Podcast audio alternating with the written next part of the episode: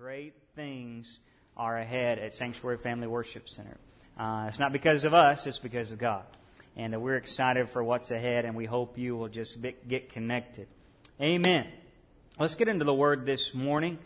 Uh, let's pray. And if you have your Bibles, turn with me to Exodus chapter 16, verse 22.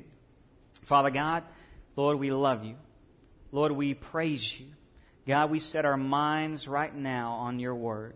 God, that you would open it to us. Lord, I pray we would not see it through lens of religion, Lord, lens of selfish gain, but God, see it through the presence of the Holy Spirit and in the, in the person of Jesus Christ, the one who has fulfilled all of your word, who became the word flesh incarnate, God, and has given us the great promise in Jesus' name. Lord, we pray for rest in this place, spiritual wholeness uh, in the presence of God for every person who hears this word today. In Jesus' name, amen. Somebody said? Thank you. Uh, we advertised this morning a free one day getaway uh, on Facebook. And if you are here today, ta da! You just received it. You know? A free one day giveaway where all of the world's problems and troubles could just go away and Christ could just come into your life. You know what? We offer that free gift every Sunday morning at Sanctuary. That's how awesome we are. Every Sunday, you can just check out of your life, check into this building, stay here all day long, drink free coffee, and just bask in the presence of God. You know, who needs a vacation, right? We get one every week. No, I'm joking. But we're going to talk this morning about resting in your wilderness. How do you rest in life's wilderness? We said we are continuing our series, The Journey, and we've talked about how uh, life is a journey. And along the way, it seems like there's good and bad pit stops, and we're following Israel's journey uh, through the Exodus and paralleling it with the Christian journey through this life's wilderness. And uh, you ever ever had a hard time sleeping or turning off your mind before bed? For me, my wife can go to sleep. I mean, in, in two minutes, she's out. And me, I'm like an hour later, I'm still thinking rehashing the whole day. That's just the way my brain works. Uh, sometimes we have this hard time turning off our minds with all the things we've got to do. We get overwhelmed, perhaps, with worry for tomorrow. Or maybe we just feel exhausted with the stresses of life. Uh, and maybe you're here today and you just feel like you can barely do enough just to get by. And even the Christian life has perhaps become work to you. Church attendance becomes work. Prayer becomes work. Reading your Bible becomes work. Uh, and and the, that's the same way it goes on this journey that we're following with Israel. And the same is true for us. On this journey of life, we can feel exhausted, but we can feel compelled to work just to survive tomorrow. We think things like, uh, I don't know if I'm going to make it. I don't, I'm just ready to get out of this spot in my life. I'm ready to get to the next point, God, on this journey or the next level, the next season, whatever word you want to use. Uh, and even church gets to the place where church seems like work. But what if you could rest now from all of your labor? What if today you could rest mind, body, and soul today? Wouldn't you just give a lot of money for that, right? Just you could just turn it off and just rest in God. Mind, body, and soul. We're going to talk today that while we're on this journey through life's wilderness, God is offering each one of you in this place more than just religious rules. He's going to give you and has promised you not only physical rest, but spiritual refreshment, refreshment or refreshing uh, in His presence. Look with me in Exodus chapter 16, verse 22. If you're there, say amen. Amen. Let's recap it here. Here we find Israel, all right? Uh, Moses has led them out of the bonds of slavery in Egypt. And they are crossing, they've crossed the Red Sea by the mighty hand of God. God shows up as the Lord, their healer. He shows up as the Lord, mighty warrior. And he has led them into the wilderness. They were three days in. They came to a bitter place called Marah.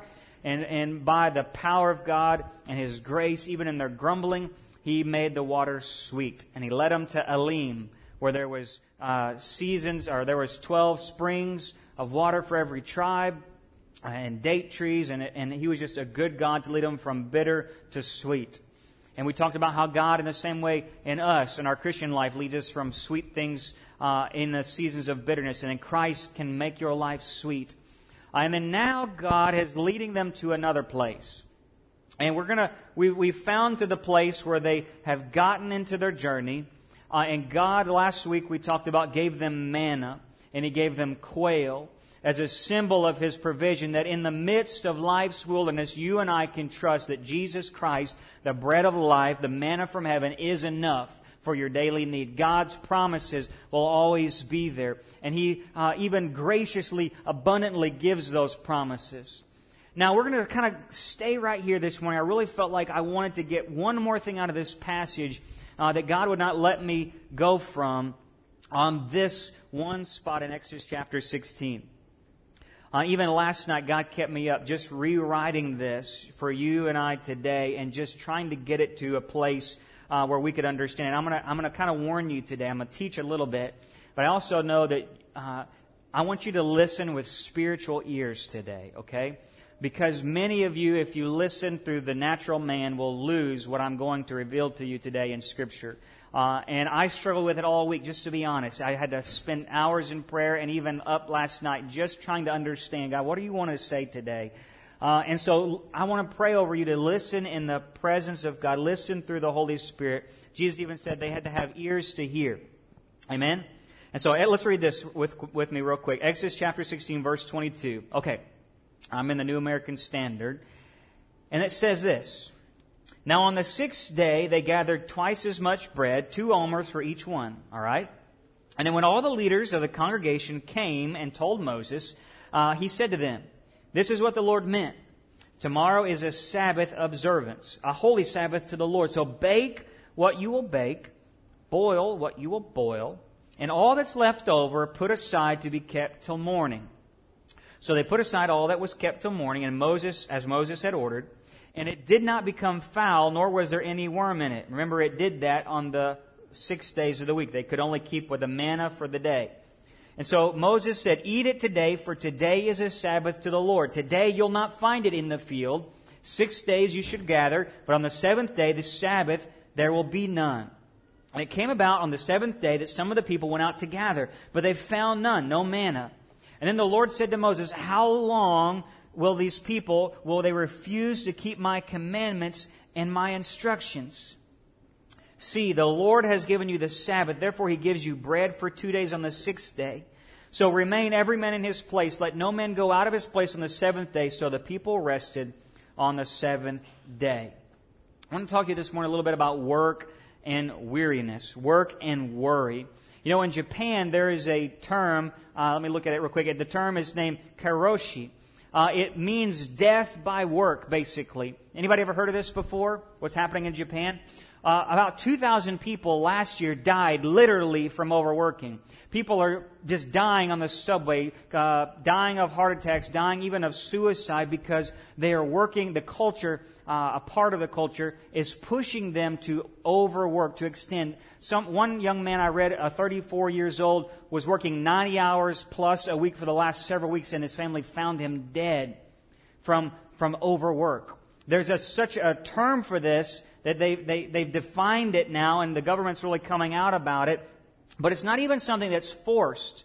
12 hour work days in Japan are seen as normal, uh, and it's uh, not forced, and they even give them vacation, but few take it because of this inner fear uh, that they won't be performing enough, that they won't have a good review on their evaluations. And so they'll often serve their bosses for free.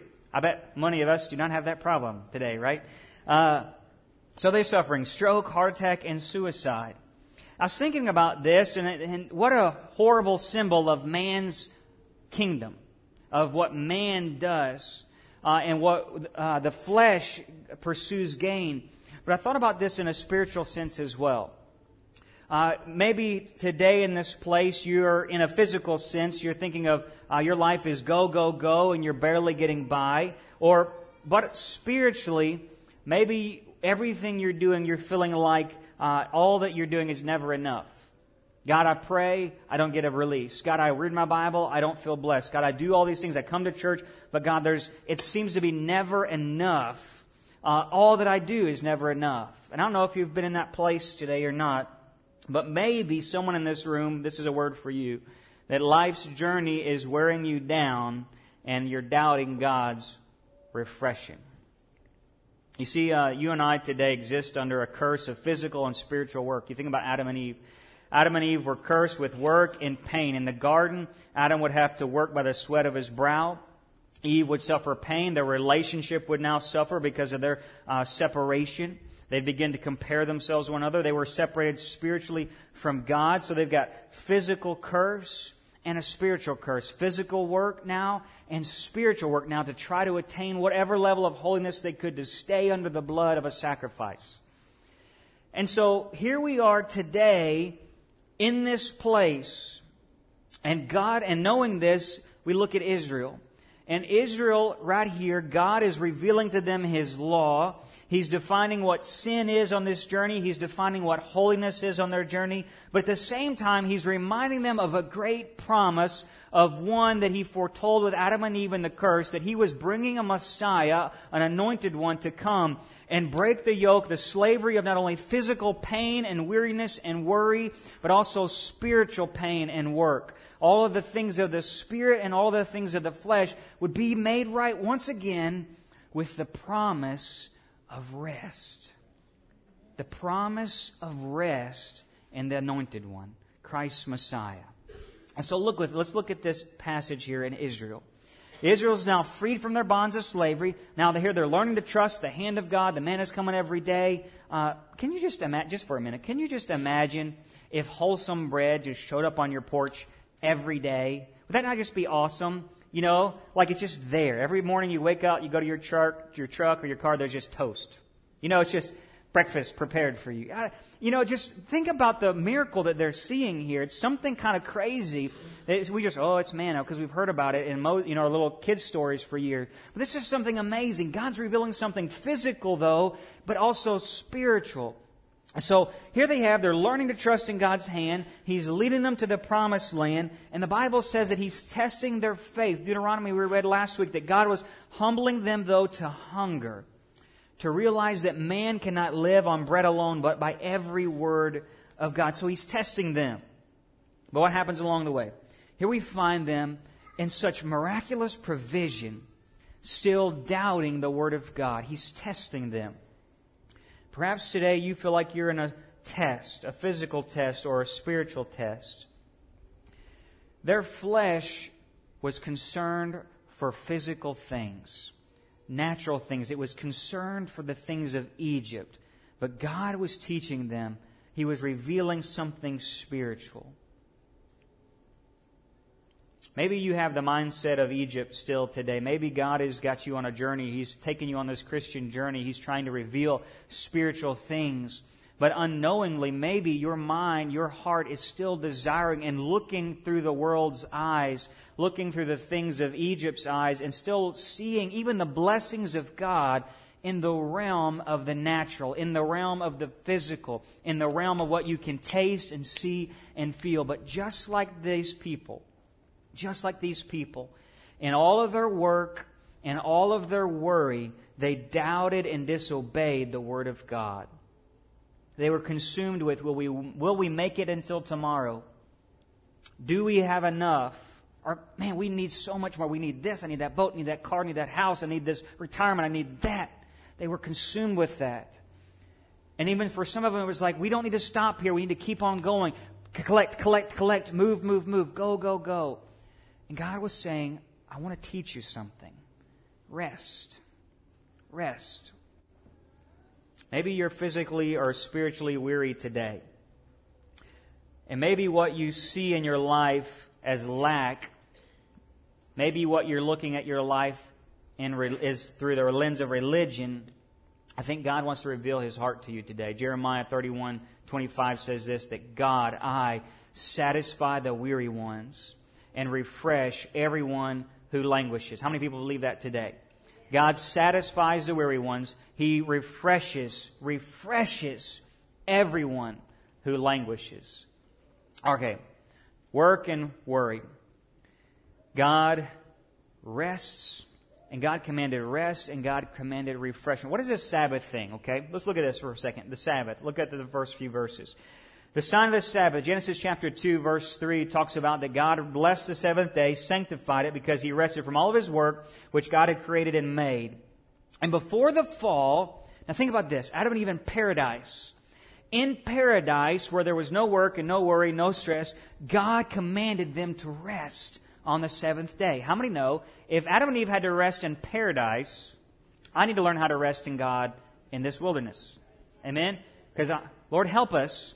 If they had to rest in the Lord in paradise, how much more do we need to learn how to rest in the Lord today in this wilderness that many of us live through Monday through Monday every week? So he's teaching them something. From the foundation of the world, God instituted a principle for you and I to learn how to rest in Him.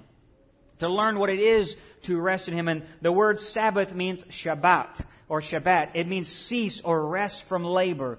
And, and God says, I have made this a holy day. I have sanctified it, which means I have set this day apart for my purpose, for His purposes. And God gives them this law. So get, follow with me here this morning, and I'm going to get you to the good part. So at creation, God makes the Sabbath, right? And here we are in the wilderness at the manna giving. God gives them the Sabbath.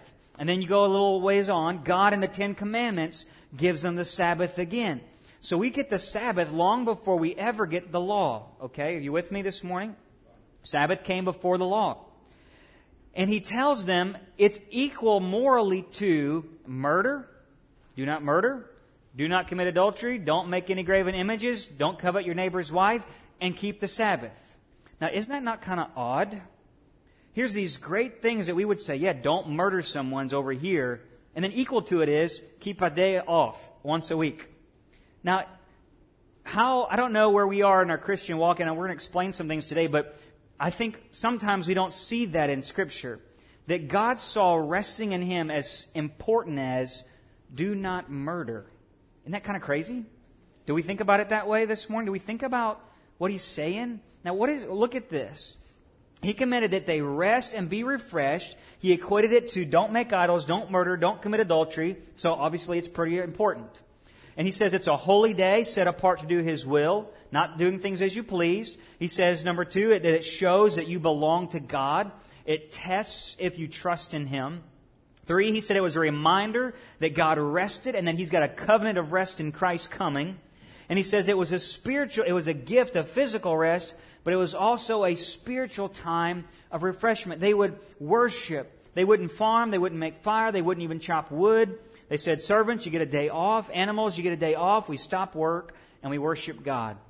Do you know in the 17th century, even Puritans in America, after going to church, would spend the rest of the day, they wouldn't even play sports. Their families would gather together and then reflect on the morning's message that they learned. Whew, wouldn't that be awesome I say that as a pastor today. You know, that, man, today y'all go home, y'all don't watch TV, you just think about, man, let's just look at Pastor Heath's notes. I would feel so blessed. I love you. But you just think about it. That was just the seven, that was in America. And you know, even 30 to 40 years ago, you couldn't go buy gas, go to the drugstore here, United States, even in this, this parish that we're in right now, 30, 40 years ago, you probably couldn't go buy many things, couldn't go do certain things. Maybe just the hospital was open. That's just 30, 40 years ago. So, in our busy modern world, I think we tend to uh, kind of write this level of Sabbath off. Maybe it's just an Old Testament thing. And why is that?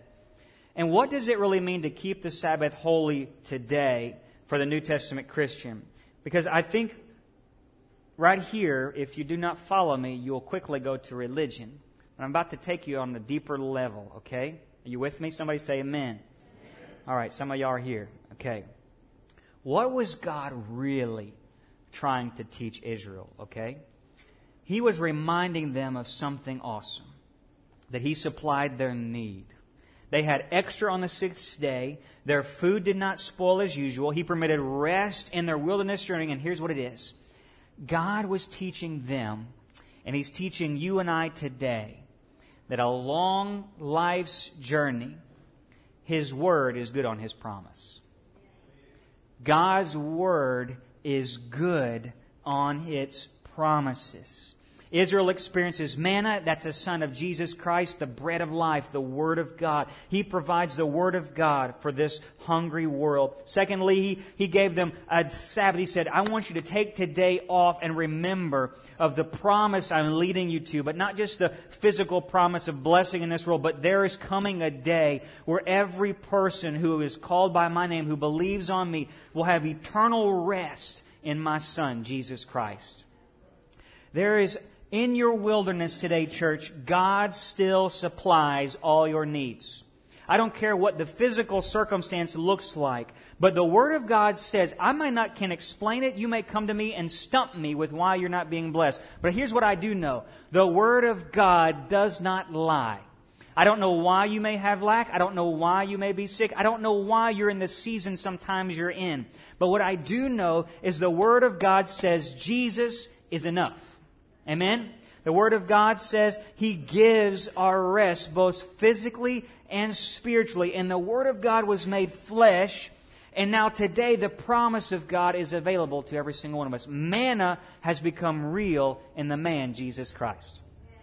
The promise of God has become real in the person of Jesus Christ. It is alive and well today. Today is the day of the Sabbath. Today is the Sabbath day. Not because it's Sunday, but because you and I get to participate, to eat of the manna, the living bread, and to rest in the presence of Jesus Christ. Now, is that not good? That's good news. Good news that if you need real rest today, just as this Sabbath was intended, God said, I want you to take a day off, have fun, have a festival, be joy filled, remember all the things I've done, and remember all the things I'm going to do. Today is a day where you and I can say, God, I thank you that you've saved me from hell and weeping and anguish of gnashing of teeth. God, today I thank you that I'm not going to be destined to an eternal pit of destruction with Satan and all of his demons. God, that you've rescued me in this season of my life and that season of my life. God, you've healed me here. God, you've provided for me here. And God, I can see all that you've done before. And God, I can know on the promise of God's word. I can see all that lies ahead. The book tells me I'm going to win in the name of Jesus. It tells me that there is a promise that is yes and amen. in the very words of Christ that I'll never be left nor forsaken. That He has redeemed my life, called me by name. And that today, is my Sabbath day. I can rest in the middle of every worry, toil, trial, or tear. Everything, in the middle of the wilderness of life, I can take a day, I can take a moment and say, God, this says it all. Right here. I can rest. Isn't that awesome? You don't have to be in the promised land yet to rest. The world tells you you've got to get, get, get, gain, gain, gain, have, have, have. But in the middle of life's wilderness, God has provided a way for you and I to just rest. Rest in Him. That's what a Sabbath means. That's what, that's what it means that today you can live in the blessing of relationship instead of the burden of religion. The blessing of relationship instead of the burden of religion. I think some of us today see church attendance, see Bible reading, seeing praying as a burden. You know what that means? You got religion because I've got rest in Jesus. Amen? I'm going to give you five things today, five steps on your journey. Today, if you're in a season of wilderness and you don't feel like you have rest and you're just trying to figure life out and trying to get by, you're just trying to figure life out and trying to get by, and you don't have that rest in your wilderness. I'm going to give you five steps, five paces to take on your journey to get to the moment of rest, okay? Are you with me this morning? Somebody say amen. amen. Okay. Because I tell you what, it's hard to rest when this world's so busy. Sometimes we feel the need to skip church or prayer time or a Bible time. We, we run a few errands. We want to catch up on the mowing or the laundry. Maybe we've got a binge on those TV shows that just came out on Netflix, right? I'm with you. Uh, maybe we need to feel like uh, I just need to take a day off and rest by the pool, get away at the big game, go shopping, get alone in the woods, fishing and hunting. And then we wonder why we're not really rested in our soul. We, we do these things of the world, the things of Egypt. We rest like Egypt rests, and we wonder why we're unsatisfied, why our kids are rebelling, why our marriages are falling apart, and why all of our finances and jobs and money is burdening us down. Because we haven't learned how to rest with real rest. So, should you celebrate Sunday like a Sabbath? Should you come to the church every Sunday in, in, in, a, in a religious sense? What did Jesus teach about real rest? Matthew chapter 11, verse 28. Jesus steps on the scene on earth, and he comes at a time between the Old and the New Testament where the Sabbath had become so religious. Now, the word rest and Sabbath are kind of the same, okay? Cease and rest and Sabbath, all right? And he comes on a scene where it becomes so religious. Do you know that it was illegal to tie a knot on the Sabbath day when Jesus showed up? And he shows up, starts healing people, raising the dead, uh, feeding his hungry disciples, and he puts out all of man's religion. And it was perverting God's law, and he becomes Lord of the Sabbath. And I'm going to tell you something, just as we begin this next five steps, if we're not careful, our Christianity can also become man made. If we're not careful, we don't realize that Jesus is Lord of the Sabbath. Okay, Matthew 28, verse 20, Matthew 11, verse 28.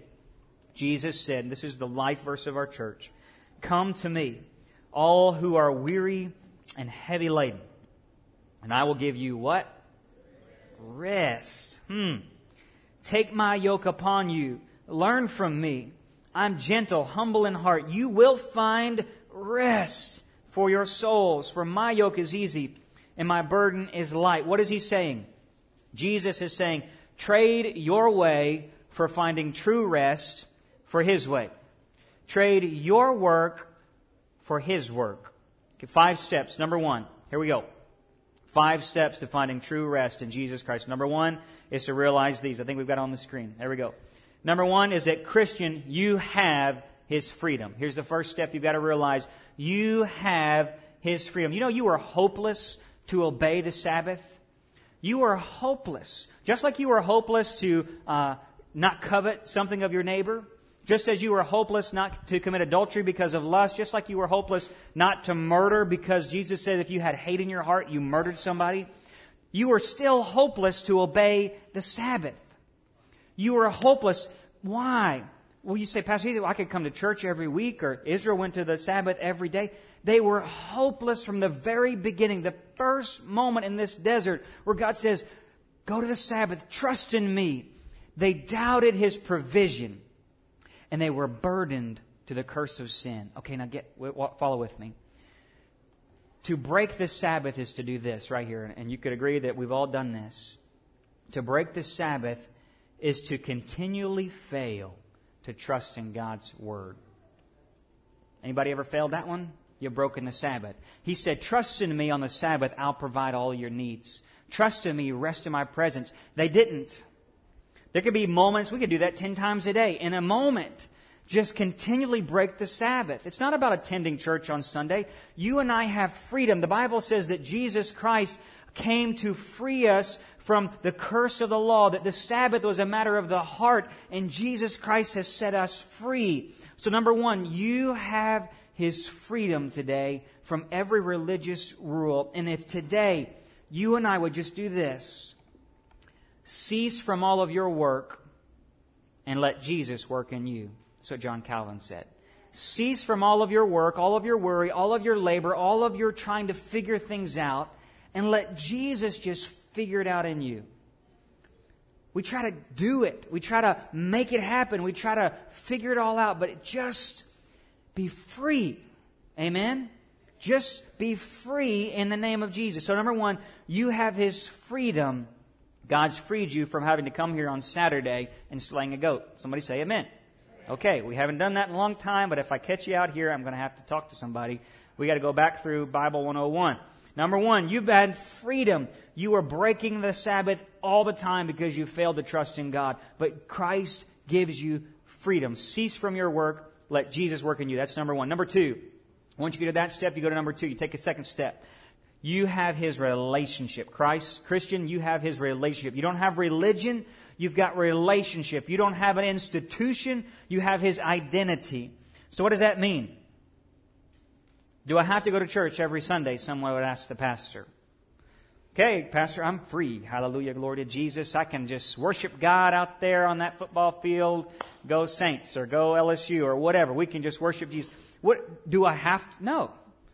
You do not have to come to church every Sunday to be a Christian because you've been freed in Jesus Christ. But let me give you a little tidbit on here.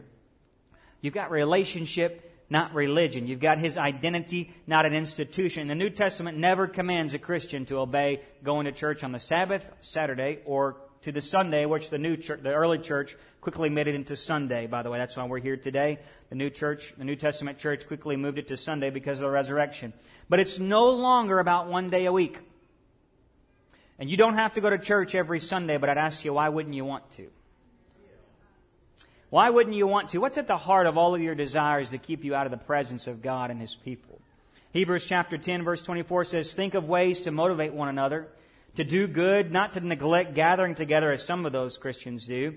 But, you know, the early church met on Sundays, and the Bible says in Acts chapter 2 they continually met night by night praising God, having favor with all the people, breaking bread from house to house, and God began to do mighty things among them?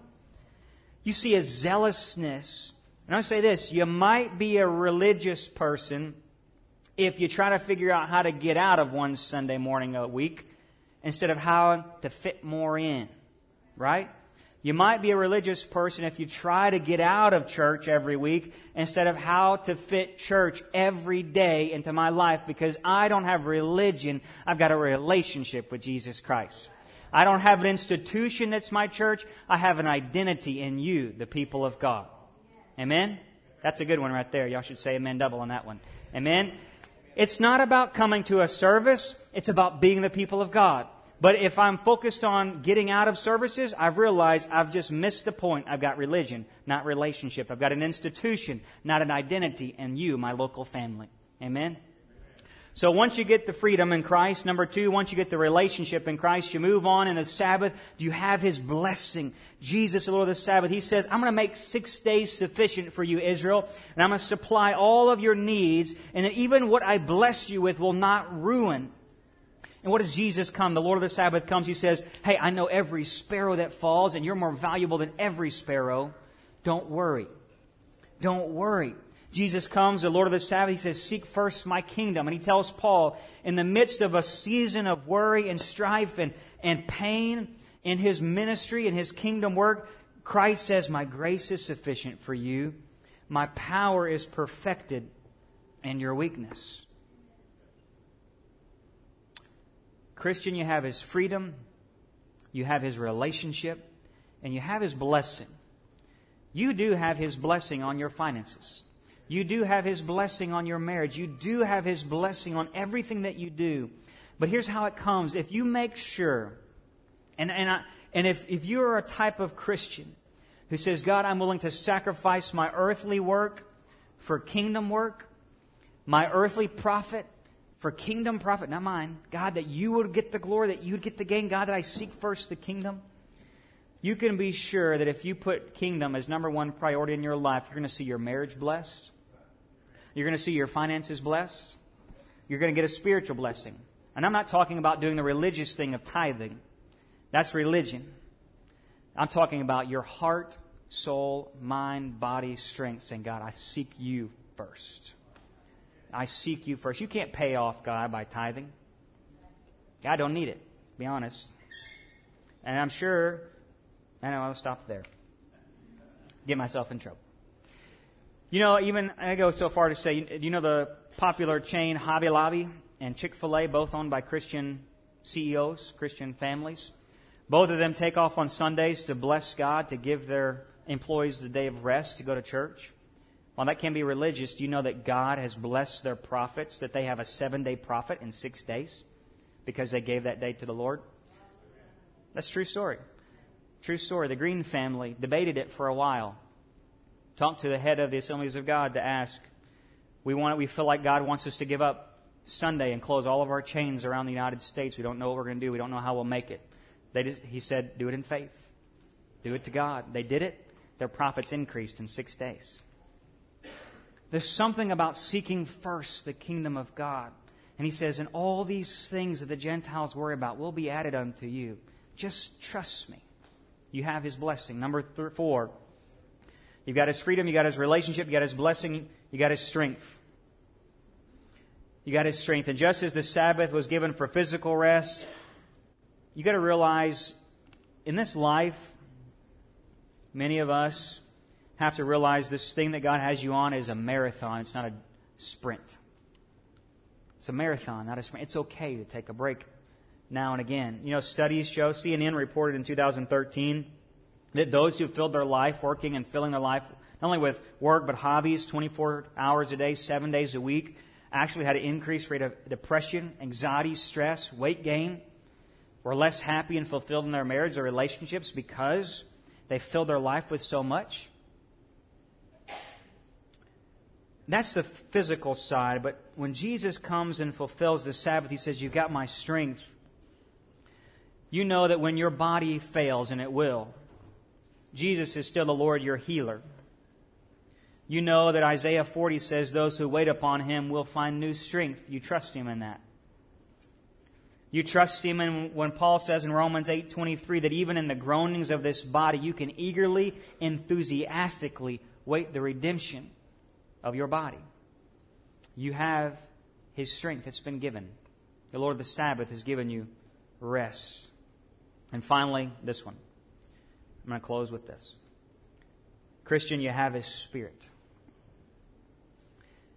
the Sabbath thing was not just a physical demonstration, it was a spiritual one. And Paul talks about that the Sabbath and things like it are just a shadow of what Christ is doing in your life.